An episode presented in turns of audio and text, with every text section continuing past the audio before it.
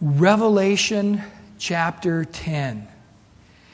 Now, as we have been heading into the tribulation period, we saw in chapter 6 the seals being broken off the scroll that Jesus took out of the hand of the Father. And the seals were being broken, and we got to six of them, which was an outline of the seven, seven year tribulation period. And then we thought the very next week, chapter 7, we'd see the seventh seal broken, but that didn't happen. Chapter 7 was a parenthesis saying, hold it. Go back, rewind. There's a, something back here I need to tell you about. And he told us about 144,000 Jews, 12,000 from each tribe. And then we got to chapters 8, and it showed us the seventh seal. And then it talked about the seven trumpets. And boy, whoo, man, we're talking about some wild and crazy horror type of stuff. These demonic creatures looking like giant locusts the size of horses with stingers like scorpions, and people are stung in incredible pain, but they can't die for five months. And it was pretty radical. And so we got to six of the trumpets, and so now we come to chapter 10, and we would expect to see trumpet number seven, right? No, there's another parenthesis like chapter 7 saying, hold it, rewind, go back. There's some information before we go to do the seventh trumpet, which is in chapter 11, verse 15. There's something else first you need to know about. And so before we get to trumpet number 7, here in chapter 10, verse 1, it says, And I saw still another mighty angel coming down from heaven, clothed with a cloud. A rainbow was on his head. His face was like the sun, and his feet like pillars of fire. He had a little book over open in his hand. And he set his right foot on the sea and his left foot on the land.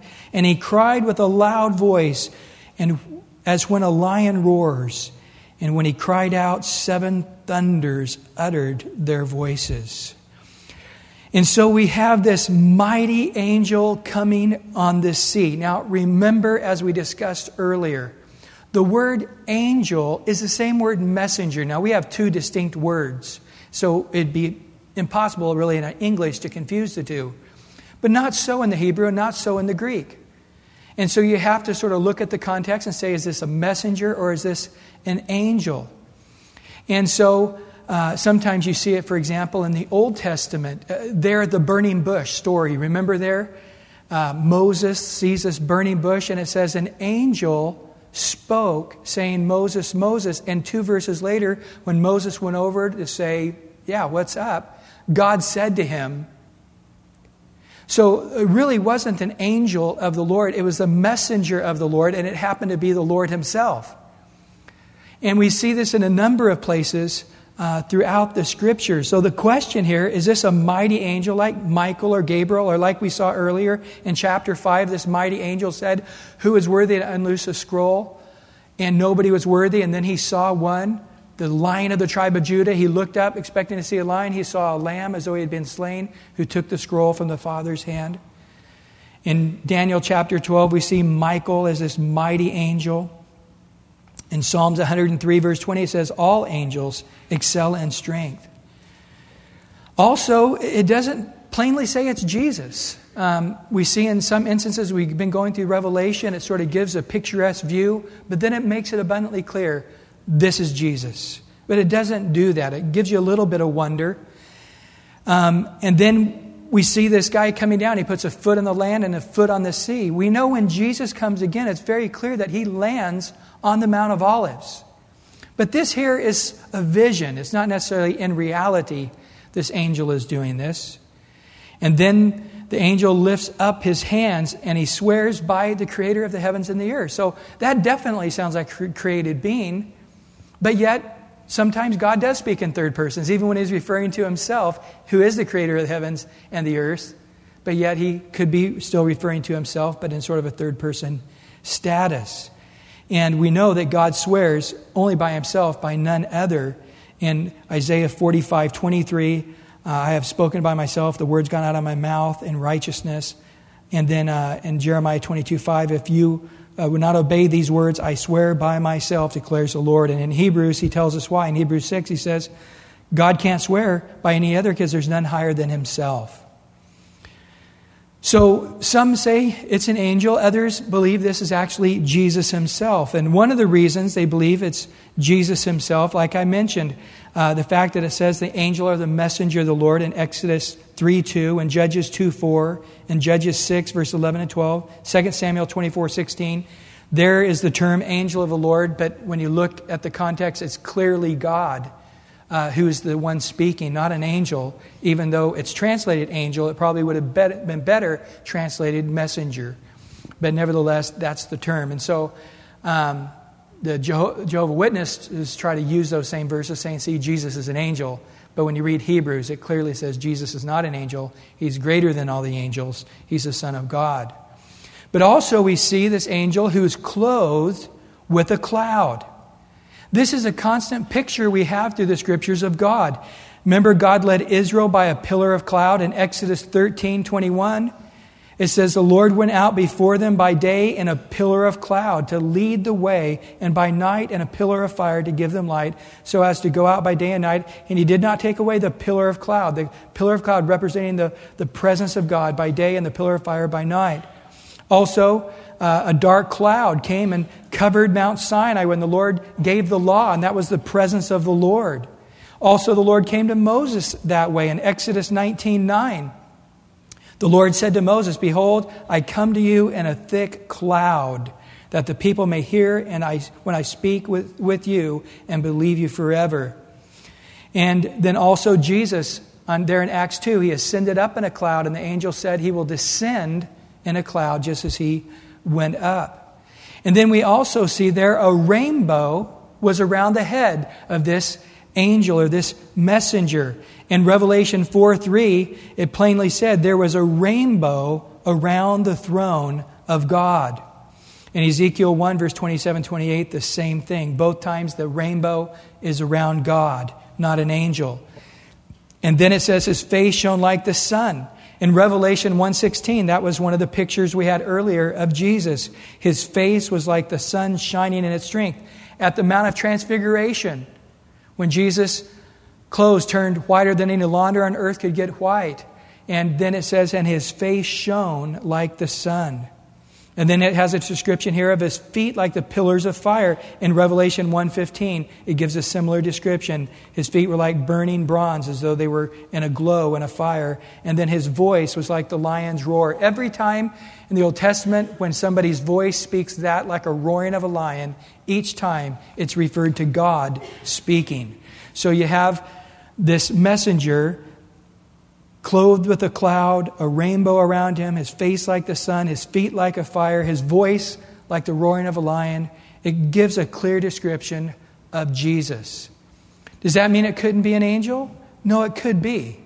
Because in 2 Corinthians 3:18, it tells us, us humans, it says, and we all with unveiled face beholding in a mirror, not directly, but even in a mirror, the glory of the Lord are being transformed, metamorphosis into the same image from glory to glory, just as by the Spirit of the Lord. So, right now, even though we're not in heaven, even though we're not face to face with Jesus, even now we're being changed into his image. And in 1 John 3 2, he says, Hey, when we get to heaven, I don't know what we're going to be like, but I know this that when we see him, we will be just like him. For we shall see him as he is. So, no doubt, these angelic beings that are in the face of God are going to start taking on much of the atmosphere, much of the, the presence, much of the image of God Himself. Remember, Moses talked to God, and when he came down off the mountain, what happened to his face? It was shining like God's face. It was shining in the, in the radiance of God. So it doesn't rule out completely that this could be an angel, but as I study through it, especially going to the rest of the chapter, I do believe this is Jesus very much pre- present in this visionary way in the middle of this tribulation period. I love the fact that there was a rainbow that was behind him. Remember the rainbow? That was a sign of God's covenant. When the earth was flooded, there is a rainbow, God saying, Hey, my covenant is that I'll, I promise you I'll never flood the world again with a flood an entire world. But more than that, it was saying, I'm going to keep my covenant with you. When you see the rainbow, you can know that my word is sure. So, even in the midst of the tribulation period, and the Jews looking at all this craziness, they can look behind and say, God's covenant with us is sure. He said, I will be the God of Abraham, Isaac, and Jacob, and their descendants, what? Forever. So even though we're in the middle of this horrendous horror time of the tribulation period, guess what? God's covenant is sure.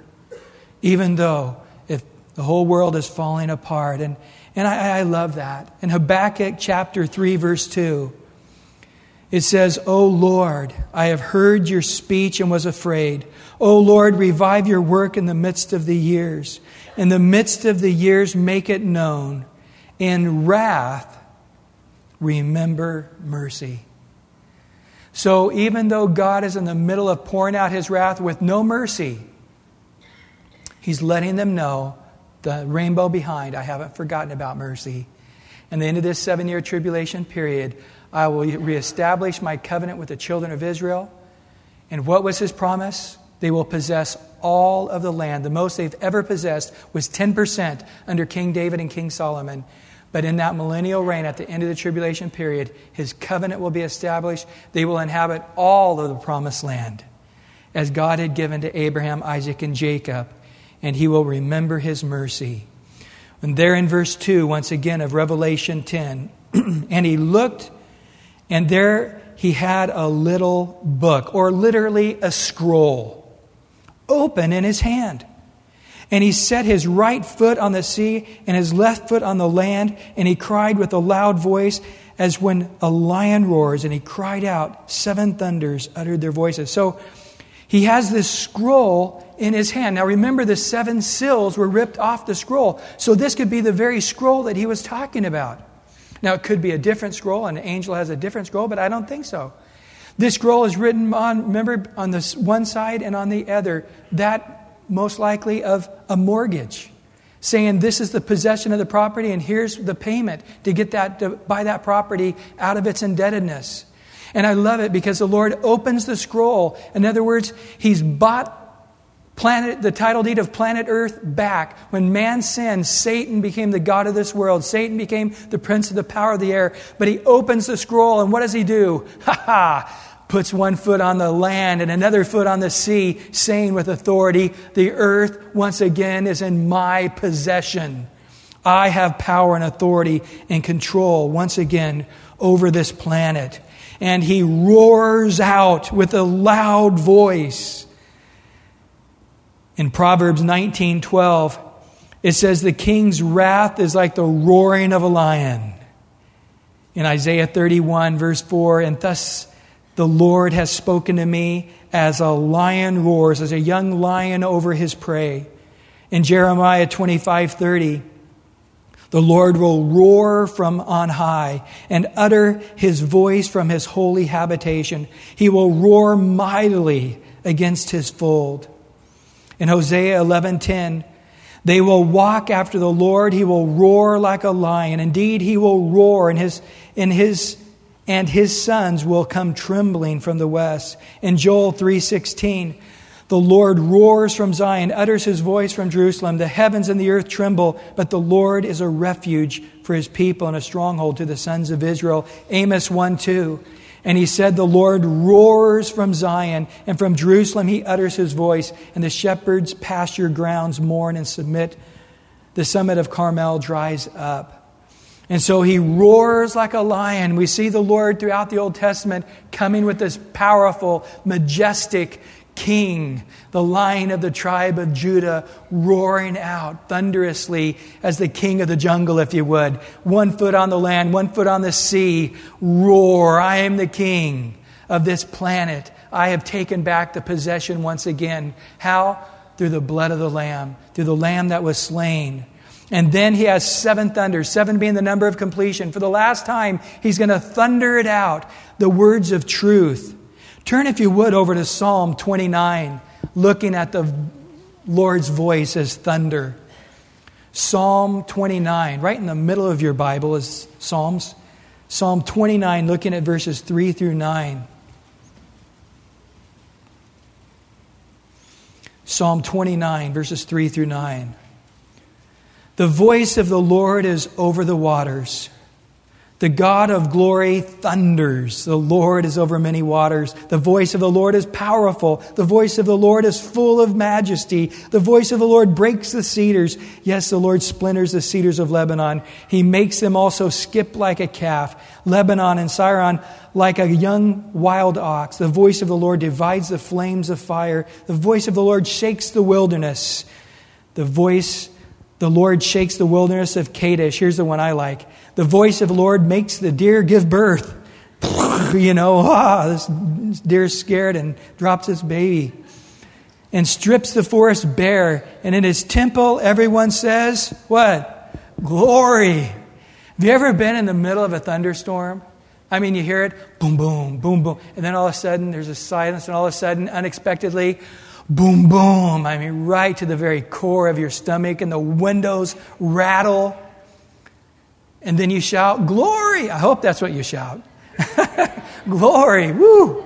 There is just an incredible power like you can't imagine.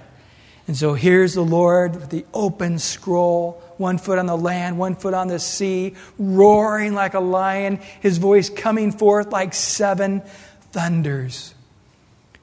That may be a word for some of you here today. Each week it seems like we're coming up and tearfully having to pray with somebody who has a loved one going on Westpac out on the ocean to very dangerous times or going over to Iraq or Afghanistan or a number of other places. And of course, they're worried about their family at home, and the family's worried about them. Well, guys, know the Lord is over all. He's got one foot right here at home with the family. He's got another foot with you out at sea.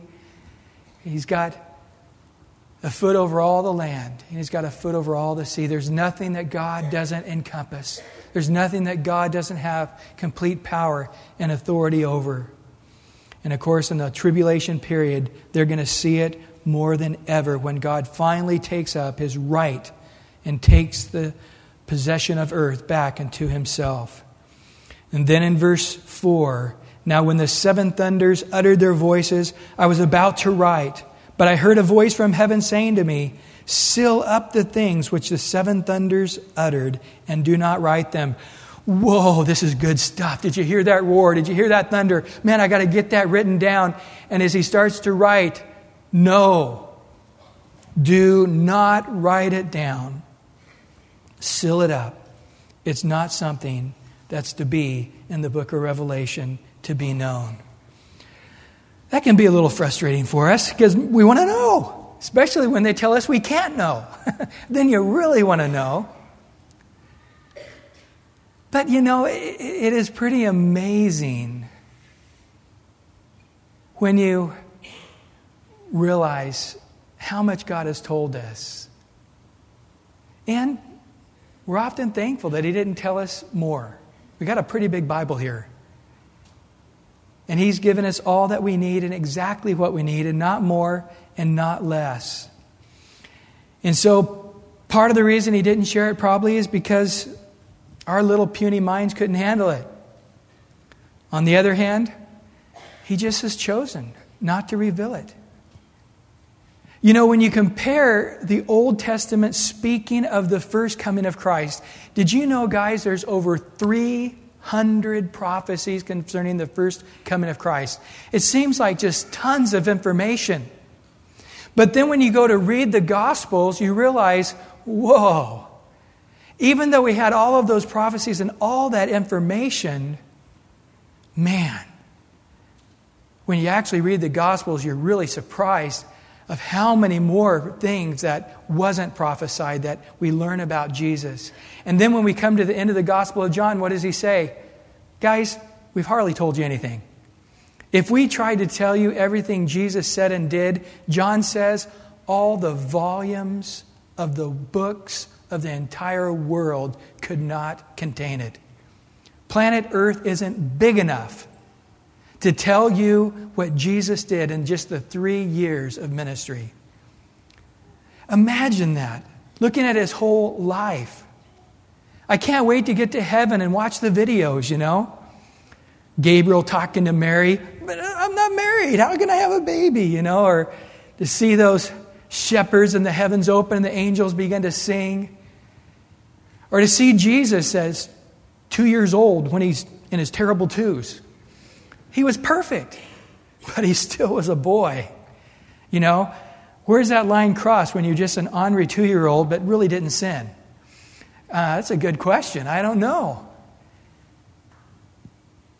But Jesus, every little move, every little gesture of his face, all the little words that he said, man, they were all rich. They were all fruitful. But if we started writing down, we would never stop. And there's not enough books, there's not enough space on the planet to tell you it all.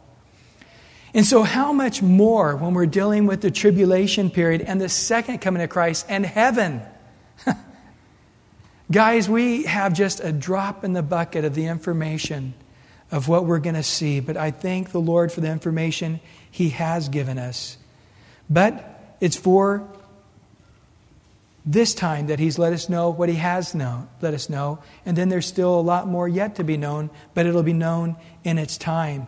When Daniel wrote his prophecies in Daniel 12:4, he says, "But you, Daniel, shut up the words and seal the book until the time of the end." What's the time of the end? When men shall run to and fro and knowledge shall increase. That's now. Men are going to and fro throughout the planet, and knowledge has increased uh, drastically in the last century. In Deuteronomy 29 29, it says, The secret things belong to the Lord our God, but those things which are revealed belong to us and our children forever, for we may do all the words of this law.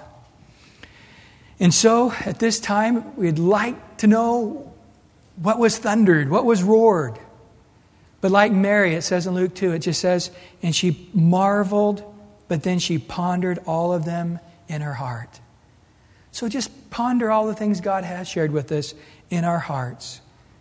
I love it when Jesus was washing the apostles' feet and Peter's there stubborn. And when he finally got to Peter, Peter says, No, you're not going to wash my feet. And Jesus says, Peter, what I am doing, you do not understand now, but you will know after this. And so there's that point where God says, You know, if I told you what I roared out, if I told you what I said, you wouldn't get it. You wouldn't understand it. Even if you were sitting there listening to it, seeing me do it, you just wouldn't get it. But there will be a time. It says in 1 Corinthians 13, we see in part, we know in part, but one day we'll know, even as we are known. And until that time, in 1 Corinthians 4, verse 6, it says, we need to learn not to think beyond what is written. There are some people who love to speculate on things. Well, here's probably what Jesus said there in Revelation 10. And it's absolute foolishness, and I would even add it's sin to try to go into such speculation. Well, in verse 5, now the angel to whom I saw standing on the sea and on the land raised up his hand to heaven and swore by him who lives forever and ever, who created heavens and the things that are in it, and the earth and the things that are in it, and the seas and the things that are in it, that there should be delay no longer. So here is this mighty messenger. I believe it's Jesus. He has a scroll that was rolled, unrolled in his hand, and now he takes it in one hand and he is he standing on the land and on the sea, and he lifts his hand towards heaven and he swears, gives an oath that no more delay. All the brakes are off, all the stops are out. Now I'm just going to allow the end of the planet Earth as we know it just to go forward without any more delays. God, in His grace, has delayed. God has dragged His feet when it comes to judgment.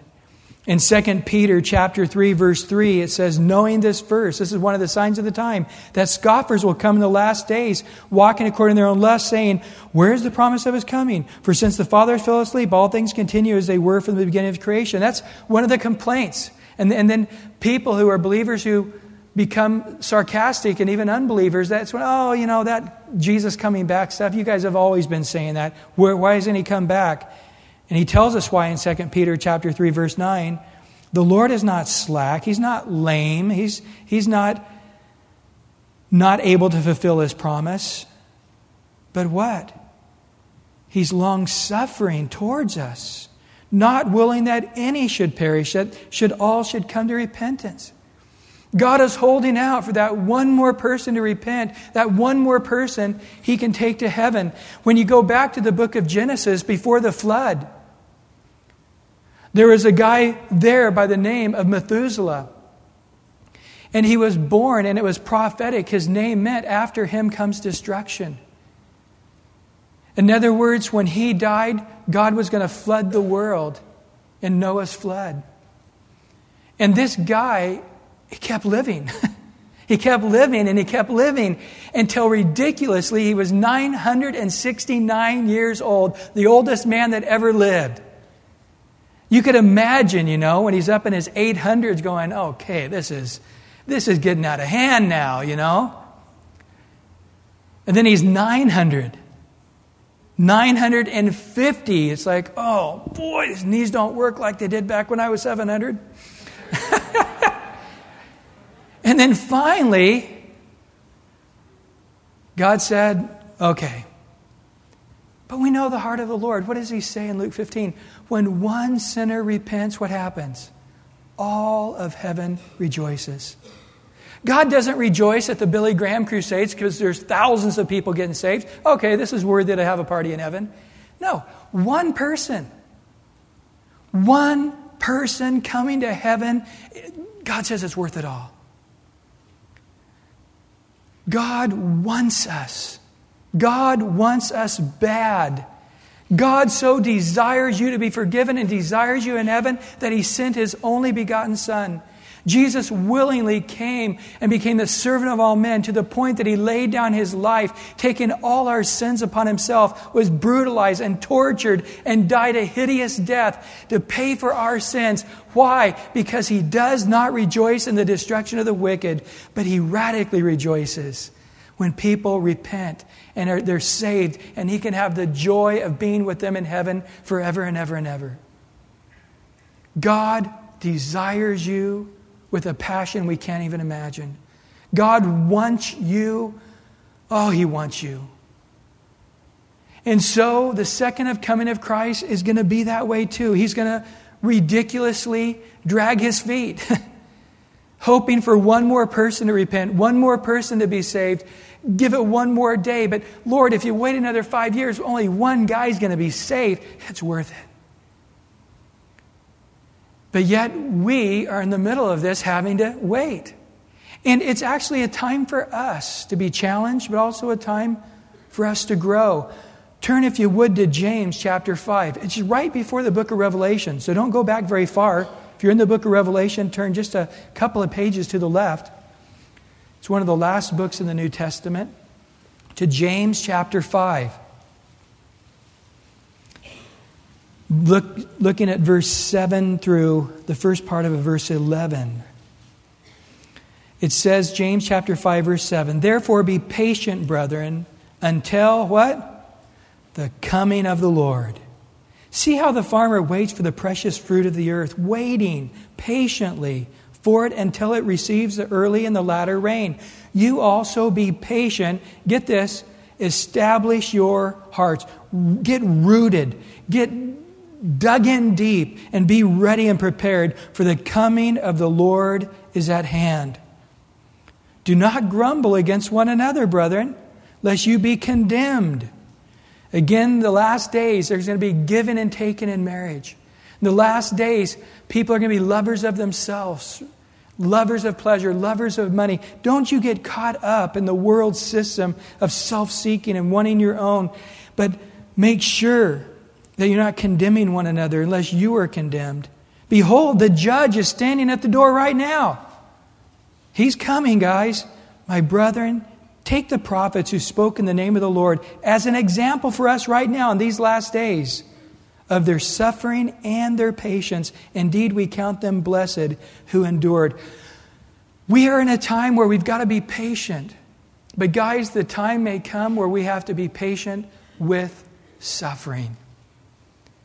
It tells us in 1 Timothy 4 that in the last days, the Spirit expressly, emphatically says that many are going to de- depart from the faith because they're going to listen to these doctrines of demons.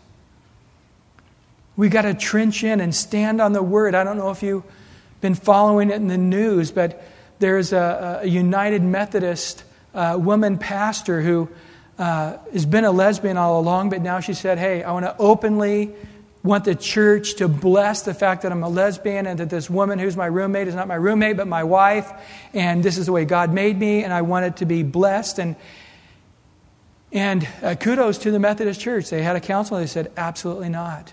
Praise God. but unfortunately, in United Methodist Church, the Episcopal Church, and other denominations as well, there's thousands of homosexual pastors to this day.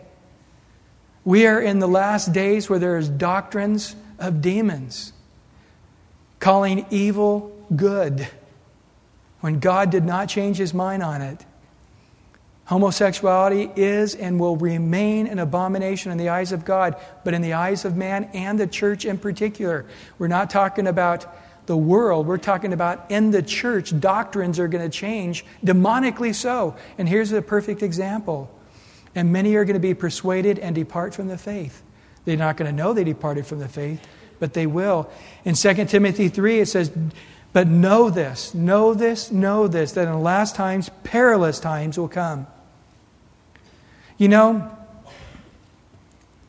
the Bible tells us as Christians that we're to be pilgrims and strangers here. We're not to feel comfortable. That we should be so uncomfortable that we feel alien to this planet. And we're looking for another country whose builder and maker is God. And that uncomfortableness spurs us on to cry out, Maranatha, come quickly, Lord Jesus. But to be honest with you guys, I love our country. And I'm very comfortable here. And that's not good. We all got pretty comfortable cars and houses and jobs and and it's a, to our disadvantage at times. But through the rest of the world, Christians aren't so comfortable. Go move to Sudan and see how, how comfortable of a Christian you are over there, or Afghanistan, or Iran, or a lot of the Asian countries um, throughout, you know, Turkey and Mongolia and Egypt, and try to go be a Christian in China.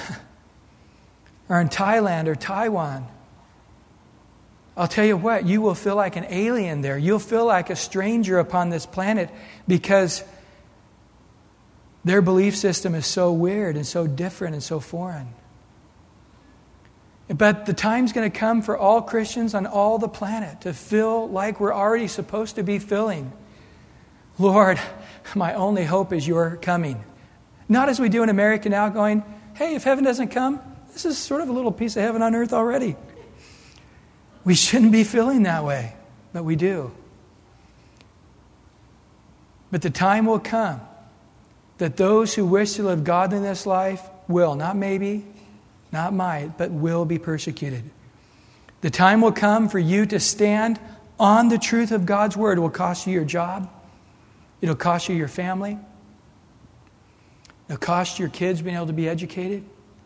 That's the way it is in most of the world to this day and has been for over a hundred years.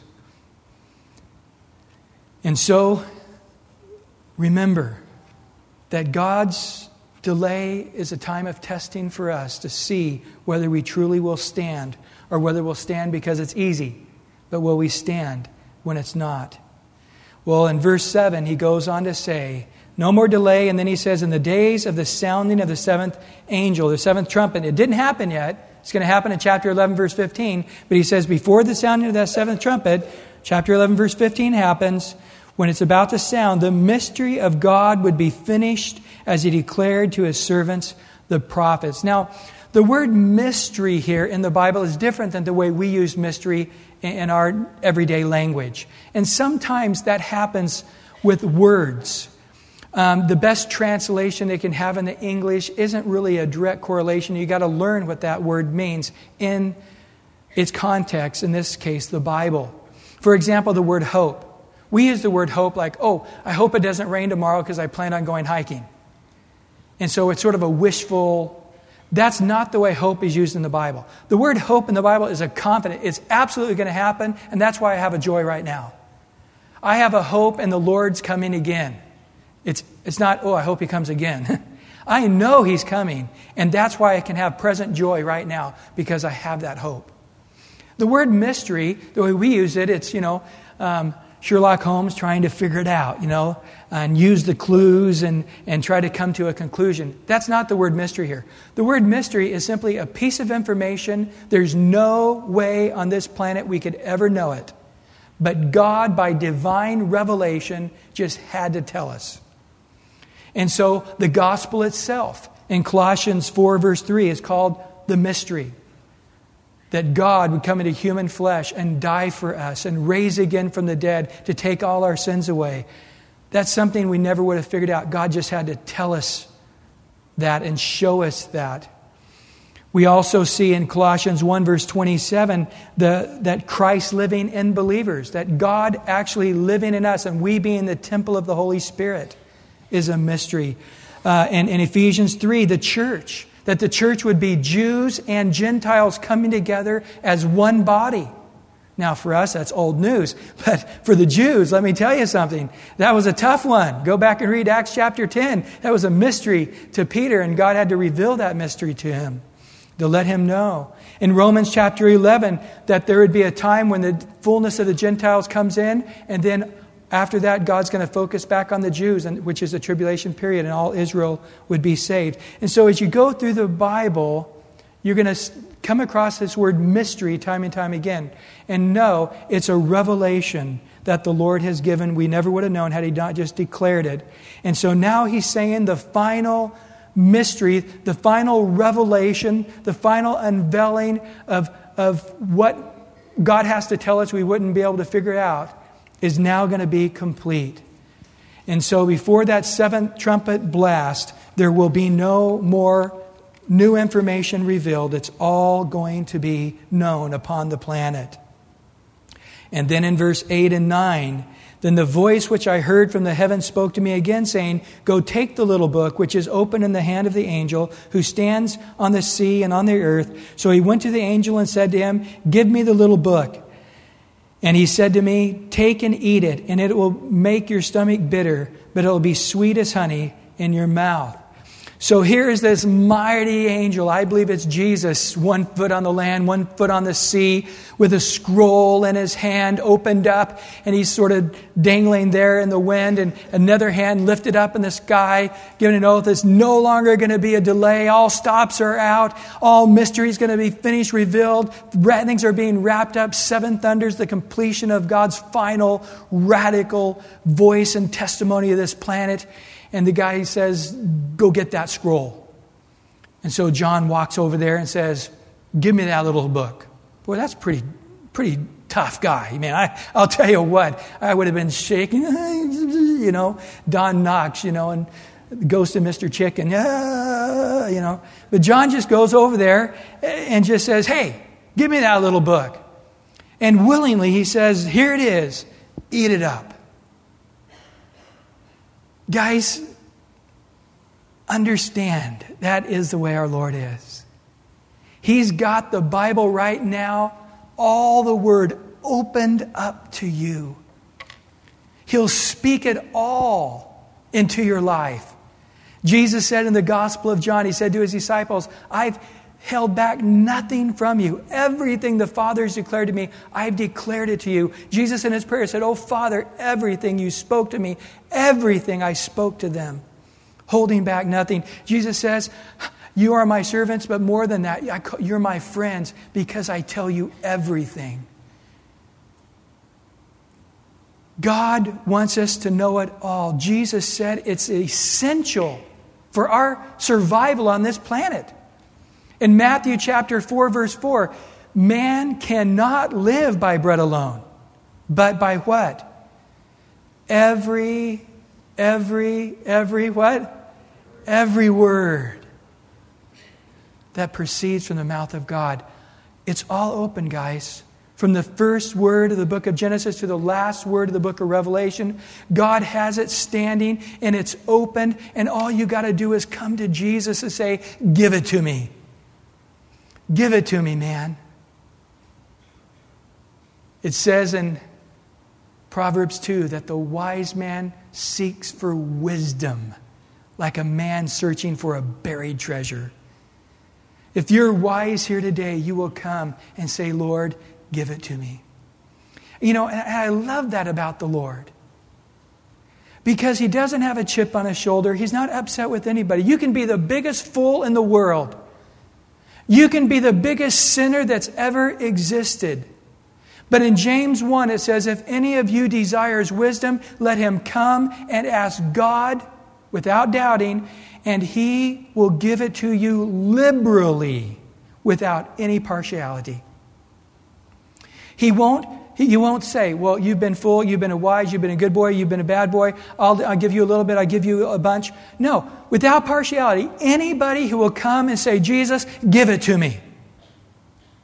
Without partiality, James 1 says, without partiality, he will just splash it on you. Liberally, just with freedom, just splash like an ocean of wisdom upon you if you will come and you know what? The Lord wants to do that every single day. Every single day, the Lord wants to speak into your life. And there's those times where you're going, wow, that'll be great to share in a Bible study. And you know what the Lord sometimes says? Uh uh-uh. uh John, don't write it down. I wanted you to hear it, but it's just for you. You know, guys, God has something to speak to you every day. And I'll tell you what, as teachers of the word and, and as pastors, I, I often warn those who teach the word in our church make sure that you're having a devotional time with the Lord outside of the books you're teaching. Because a pastor can dry up, even though he's studying the Bible all week, he can dry up spiritually because he's saying, Oh, this will preach good. This will be a good point in my sermon. That'll be a great point in my teaching in my home fellowship. Oh, that'll be a great verse when I share in counseling. You'll dry up. You have to come to that place where you are hearing from God for your own soul. And he says, No, that's for nobody but for you. And to receive that word. And so once we get it, what does he say? Sit down and read it, John. Is that what he says? He says, take it and eat it. Guys, you won't find anywhere in the Bible where it says read the Bible. It doesn't say it. Because it actually will not do you any good. Remember what Jesus said to the Pharisees? You study the scriptures because in it you think you have life, but it's the very word that speaks of me, and you want to kill me. What's the Bible say? If you hide God's word in your brain, you won't sin against him. Is that what it says? No. If you hide God's word in your heart, you get it down. How do you do that? You got to eat it. Remember Joshua chapter 1? Moses says to Joshua, the book of the law, there in verse 8, shall not depart from your mouth, but you shall meditate in it day and night, that you may observe to do according to all that's written in it, for then you will make your way prosperous and then you'll have a good success. Don't let it depart from your mouth. Well, what's that mean? He tells us the very next thing meditate on it. What is that? That's the word of, of how a cow chews up its food it goes down into its stomach, and then it regurgitates it, and then it chews it up again. And then it goes down in its stomach, and it regurgitates it again. And so that cow chews on it and gets squeezes some of the minerals and the, and the vitamins and the food out of it, and it goes down in its stomach, but it regurgitates it and it squeezes it more. It chops it up a little more. And you think, man, it's just a big bunch of green looking ooze in its mouth and it goes down its stomach, but it kicks it back up again. And it keeps squeezing, and that's what the Word of God is to us. We keep chewing on it and meditating on it, and it comes back up again. David killed Goliath, and oh, yeah, that happened. Oh, oh cool. Mm, got some more vitamins out of that. Oh, kick it up again. But then, oh, oh, yeah, I got some more minerals out of that. And we don't let it depart from our mouth. Blessed are you who meditate in God's word day and night. In other words, 24 7. You'll be strong. Your leaf will never wither. You'll bear fruit in your season. And whatever you will do will prosper. Guys, can God motivate us any better? First of all, he says you hide God's word in your heart, you won't sin against him. That, out of the love of our heart towards God, that should be enough motivation right there. But if that's not enough, he says, I'll prosper everything that you touch. If you will make God's word a part of your life like you would daily food. Imagine that. God is serious about this, and He puts such an incredible blessing with it to help us in our wicked, in our sinful, uh, our weakened state to be in the Word, to take the Word and to eat it up, to meditate on it, to chew it up, to redigest it, and to get it down into us. And oh, how sweet it is when we chew it up. All of God's Word is sweet. In Psalms 19, verse 10, it says this more to be desired than gold, oh, than much fine gold, sweeter also than honey and the honeycomb. In Jeremiah 15, 16, your words were found and I ate them, and your word was to me the joy and the rejoicing of my heart. Guys, when you learn to meditate in God's word, there is nothing sweeter. It's like a big old fat brown bear going over to the beehive. Boom.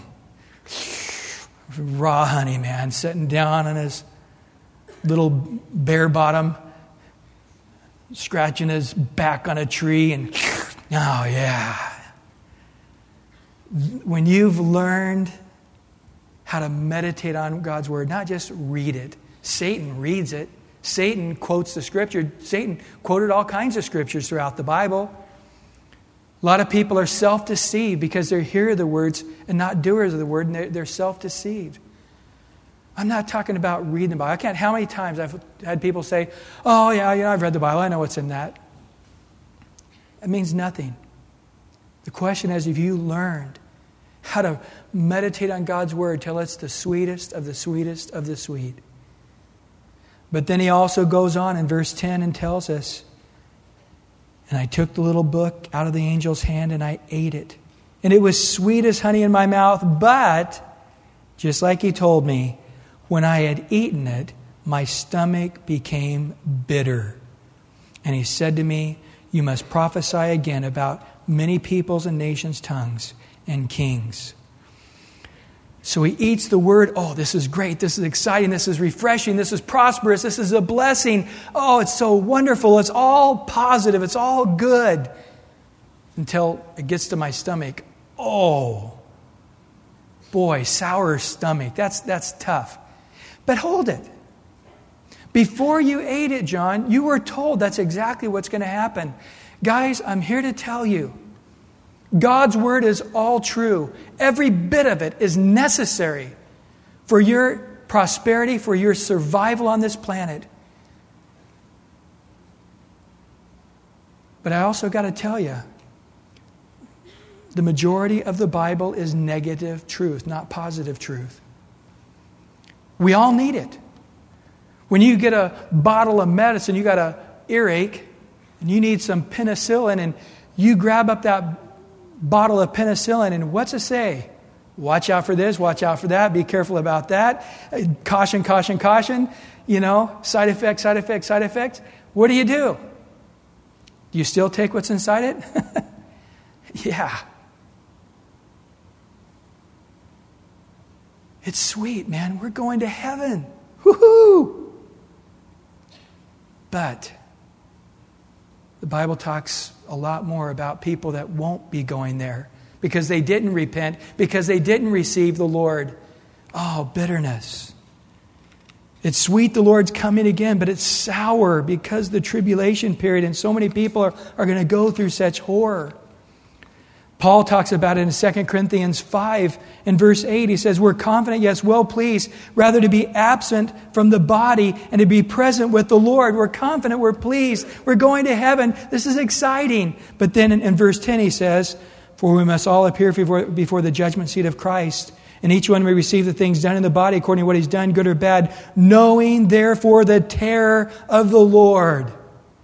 We persuade men. You see, guys, how do you know if you're just toying around with God? How, how, do you know today if you're not just, you know, you got up and you put on your religious hat and you came down to the church and you're just being a religious person and you think, you know, I'm not going to be blackballed by God because I went to church this week and He owes me one and or all, all the crazy things people think. How do you know that you are in Christ and Christ is in you? How do you really know that you're living the Christian life? Because the Word of God is so deep within you, it's so a part of you. It's sweet in the mouth, but it also is bitter in the stomach. And when it's bitter in the stomach, what does he say? Oh, it's bitter in the stomach. And then what does he say in verse 11? Okay, good. Now you're ready. You must prophesy again about many peoples, nations, tongues, and kings. You must. There's not an option here. You now must go and preach. You now must go and mourn. You must now go and tell them the truth. You see, guys, when God's word is permeating your life, you won't be able to be quiet. Ezekiel had the same exact experience. God comes to him and said, Ezekiel, the people are wicked, the spiritual leaders, the civil leaders, it's absolute disaster. They've all turned away from me. And you're going to go out there and tell them that, that doom is coming if they don't repent. And Ezekiel, there in Ezekiel 2 is going, Oh, no, no, no, no, no. I can't handle this. This is too much. And he said, Don't be afraid. Don't be dismayed at their faces. Oh, okay, get over here. Here's the scroll. I want you to eat it up. Ezekiel took the scroll and he ate it up, and it was sweet in his mouth. And he says, Now go and speak to the people of Israel. And he went. We're all afraid, guys. But when the reality of hell is true in your heart, true in your gut, then you'll tell people because they're going to hell. Charles Spurgeon said that we should not be able to talk about heaven without laughter. And we should never be able to talk about hell with a dry eye. Guys, as sure as you are here this morning, people one day will be in the lake of fire with nonstop burning and a place of torment and weeping and gnashing of teeth forever and ever and ever, and let it go right to the core of your being. And with the knowledge of that, now you must go and tell. And if you are not telling, it's probably because it's not really in you. Oh, I know about hell, it's in my brain. You know what? You're not one meditating on God's word. You're not one whose God's word is in your life changing because, yeah, there's sweetness. God loves me. He's a God of mercy and grace. Christ came and died for me. But then when you get the whole story, some of it just sort of stays as a sweet taste in your mouth, and other parts of it goes right down and boom. But Christ alone is the way, the truth, and the life. There is no other way into heaven except through Him. And my dad, my mom, my coworker, my neighbor, my brother, my sister, they are not following the Lord. They're living in sin, and there's this gross, bitter thing in your stomach. Go and tell, guys. Go and speak it.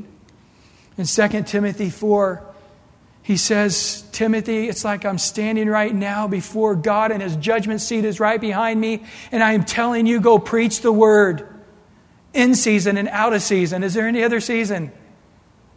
When it's comfortable, when it's not comfortable, when you're sweating and you feel like you're going to throw up, and when you're comfortable with the person you're talking to.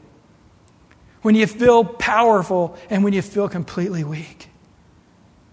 No matter what the season, get in there and do it. Convince, rebuke, exhort with all long suffering. You got to do it now. Because the time's coming. The, the wick on the dynamite, shh, it's burning. The time's coming quickly. When men will no longer have the appetite to hear sound doctrine, they'll only have the appetite to run after people that will tickle their ears. So you got to get in the battle now. Do the work in evangelist now. Endure affliction. Fulfill your ministry. But but but it's so hard. That's why it's called work. but, but, but, but I get rejected and people get upset. That's why it said endure affliction. But, but, but it's really not my calling. Uh uh-uh. uh It's everybody's calling. Every person that's saved, the Lord said, You are, not you'll become, but you are by nature the light of the world. You are by nature a city set on a hill that can't be hidden. Therefore, do not take your lamp and put it under the bed. Therefore, do not take your lamp and put it under a bushel. You see, it's, it, it's the flow, it's the next step, it's the natural progression. I was there sitting in my car getting gas last week over at Costco. And I was talking to my dad and listening to music. And in front of me, this guy with his truck, and he had a Calvary Chapel dove there. He had that dove on the back of the truck. And so I got out, and you know, he's standing there looking at the side of his truck. I don't know why people do that when they, you know, look around. You know, looking. I walked up and I said, "What's that bird-looking thing on your truck?" And he goes, uh, "Oh yeah, it was there when I bought the truck. It's some kind of religious symbol. I just feel like it's giving me a good omen or something, you know." And I said, "What do you think it is?" Uh, well, let me tell you. And there was able just to share the Lord with him. But I, I, sat there going, man, I'm just spending time with my dad. He's going to be gone in a couple of days. And I'm sitting there enjoying listening to some Christmas music. And, you know, I, I, I had, he was out of season. but, oh, I'm so glad I did. I'm so glad I did. Honestly, I, I just found myself getting out of the car and speaking. I, I didn't plan it. I'm no great fire evangelist. I'm not some great orator that knows how to, you know, got the five points of how to lead everybody to the Lord no matter who they are. I, I don't have any system. I've just got to share. And that's the way we should be. That's the way we've got to be. That's why you must speak. The question is is the word really in you? Well, how are you going to know? You must speak. The word prophesy doesn't always mean a future telling, but it also means a forth telling. It's the same word to preach or to, to speak. You must preach it out. Aren't you glad that someone endured affliction and talked to you? Aren't you glad somebody did the work of an evangelist and pried into your private world where they had no business and get out and you, they did it anyway and they shared the Lord with you? Aren't you glad? You're going to heaven because somebody fulfilled their ministry. In Romans 10, it says, How will they know unless somebody tells them? How will they believe unless they hear it? How lovely on the mountains are the feet of those who go to spread the good news. Guys, it's mountainous terrain, it's difficult walking.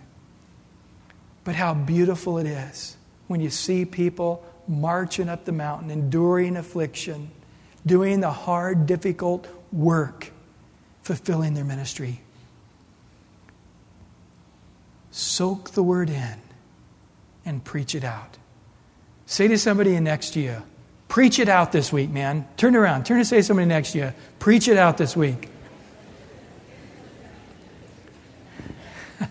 Let's pray. Lord, we thank you for your word today, and we do ask in Jesus' name right now that we would have your word deep, deep as a part assimilated into our body.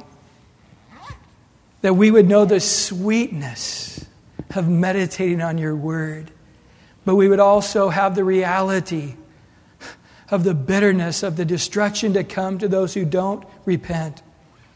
How you wept over Jerusalem, saying, Oh, Jerusalem, Jerusalem, I wish to gather together as a hen gathers her chicks, but you would not.